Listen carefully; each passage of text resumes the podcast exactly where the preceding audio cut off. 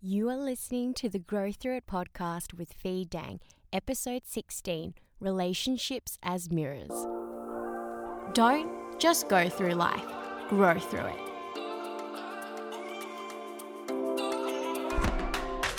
Hi, and welcome to the Grow Through It podcast with Fee Dang.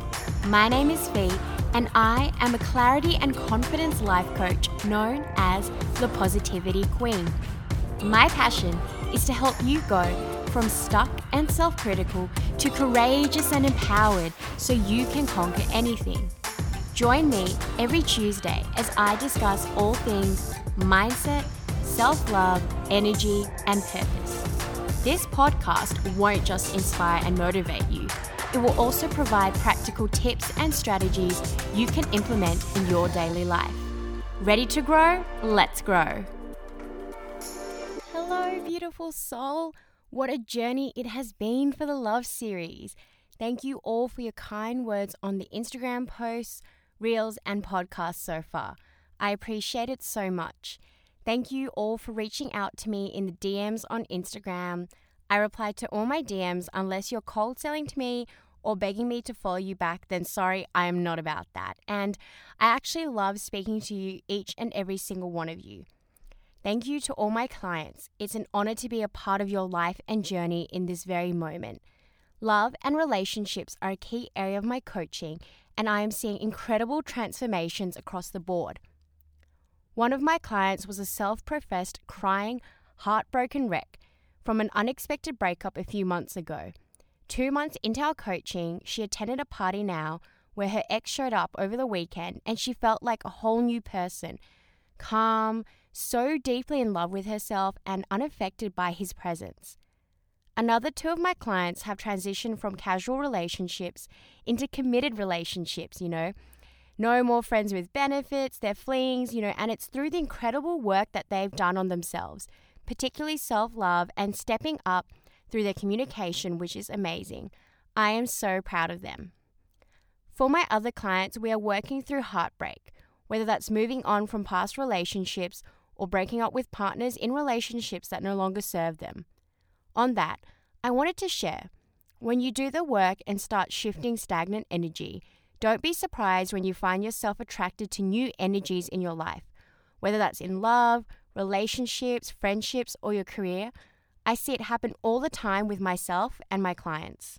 If the Love Series has been really resonating and vibing with you, if my client successes are what you want, I invite you to D M me on Instagram.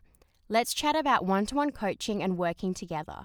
I offer a complimentary forty-five minute call, no strings attached, to see if we are the right match for each other. You have nothing to lose, so get on it, beautiful soul. I look forward to speaking with you. On today's episode, I can't believe we're on the final installment of the series. We've gone from episode thirteen on the love mindset to self-love on episode fourteen, to the energetics of love on episode fifteen, now to ending with the thought around the purpose of love. Oh yes, we go deep. Over the weekend, I celebrated a beautiful friend's birthday, and I got speaking to another girl on the trip who is in a place of conflict at the moment. She's not sure about the guy she's dating, are they meant to be or not, and I think we have all been there, and then she brings up something interesting. He might be her twin flame. It feels like a lifetime ago when I think about twin flames. For those who don't know what a twin flame is, it's a very intense soul connection with another person, to the point where you think you might be that other person's half. And the idea of a twin flame is that you are part of one original soul that has been split into two bodies. I think I met mine at the beginning of my spiritual awakening. He gave me the book, The Power of Now by Eckhart Tolle, and the rest is history. In fact, I am rereading this book eight years later, and it truly resonates with me now more than ever. To be honest, back then, I was only really starting to understand spirituality, whereas now I practice it. I fell so deeply and passionately for him, but it wasn't meant to be. He was definitely emotionally unavailable, and I triggered him big time, especially going through my dad being very ill and passing away. In fact, it was very short-lived, but it served a huge purpose.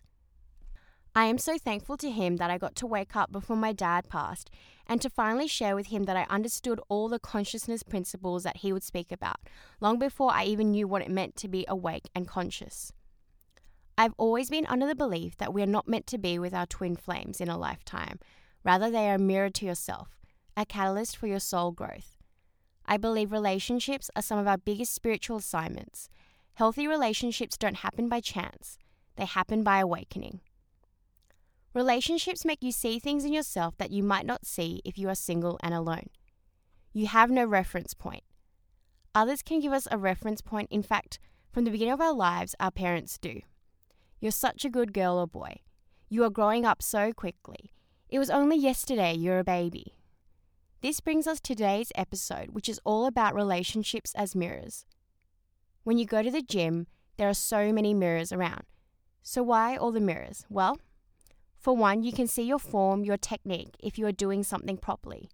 Two, it's an ego boost, right?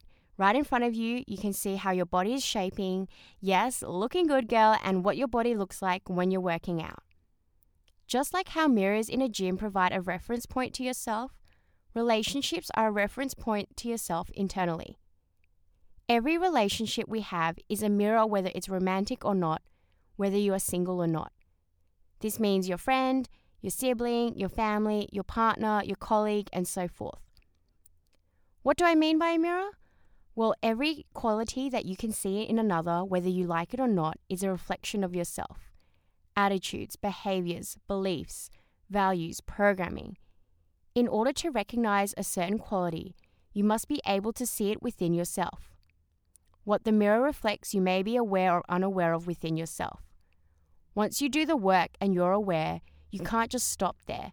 It's one thing to be aware and it's another thing to do the damn work. If you don't like what you see in the mirror, don't get mad at the mirror. Clean the mirror. And here's some even deeper insight for you. We subconsciously seek out what we need to heal in ourselves in relationships so you can be at ease with the mistakes you've made. It's okay. In fact, they needed to happen to teach you, to wake you up to no matter how many you've made. After all, I needed to make mistakes and learn so much when I was single for eight years. A personal example I share with you is that I used to date all the wrong people. In the relationships, I felt lonely, I didn't feel like my needs were being met, and I felt unheard. It would be so difficult for them to make time for me or to consider me a priority in my life. It would be so difficult for them to make time for me or consider me a priority in their life. I felt unworthy when they would not commit to me in a relationship or introduce me to their friends. This pattern would play out for many years. I suspected it had something to do with me, but I didn't do the work, I just scratched upon the surface. After doing the work and having a coach, I realized that this all reflected my relationship with myself. I didn't meet my own needs, I never vocalized what I wanted, and I wanted someone else to meet my needs for me. Make me feel loved, special, and worthy. I didn't make myself a priority. I would value their time and bend over backwards to make their schedule work with mine. Oh, they can't meet up that day, but can they do this day? Ah, I was meant to meet up with a friend. But if I do, I won't be able to see them, so I'd bail on my friend to see them, and that's a big no-no. The commitment phobia, I wasn't committed to myself and my growth. I was emotionally unavailable, looking for love, where deep down I knew I wouldn't find someone to reciprocate it, because if they did, I wasn't ready. They served as a distraction to needing to love myself, needing to be vulnerable with myself. Not only that, mirrors aren't confined, they are two-way. When you pick up in a business situation may play itself out in the context of relationship. For example, if you find it hard to ask for a pay rise at work, you may find it hard to ask for commitment in a relationship. To further delve into the work of relationships and mirrors is to see it from the seven Essene mirrors.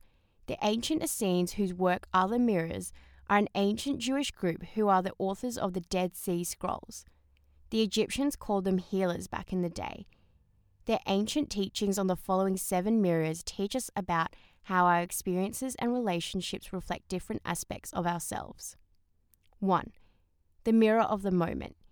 In another, you see yourself in the present moment. What is going on in your inner world now reflects in your outer world. For example, if you feel chaotic inside, your reality will be chaotic. Number two, the mirror of which that is judged. For example, If you feel chaotic inside, your reality will be chaotic on the outside as well. Number two, the mirror of that which is judged.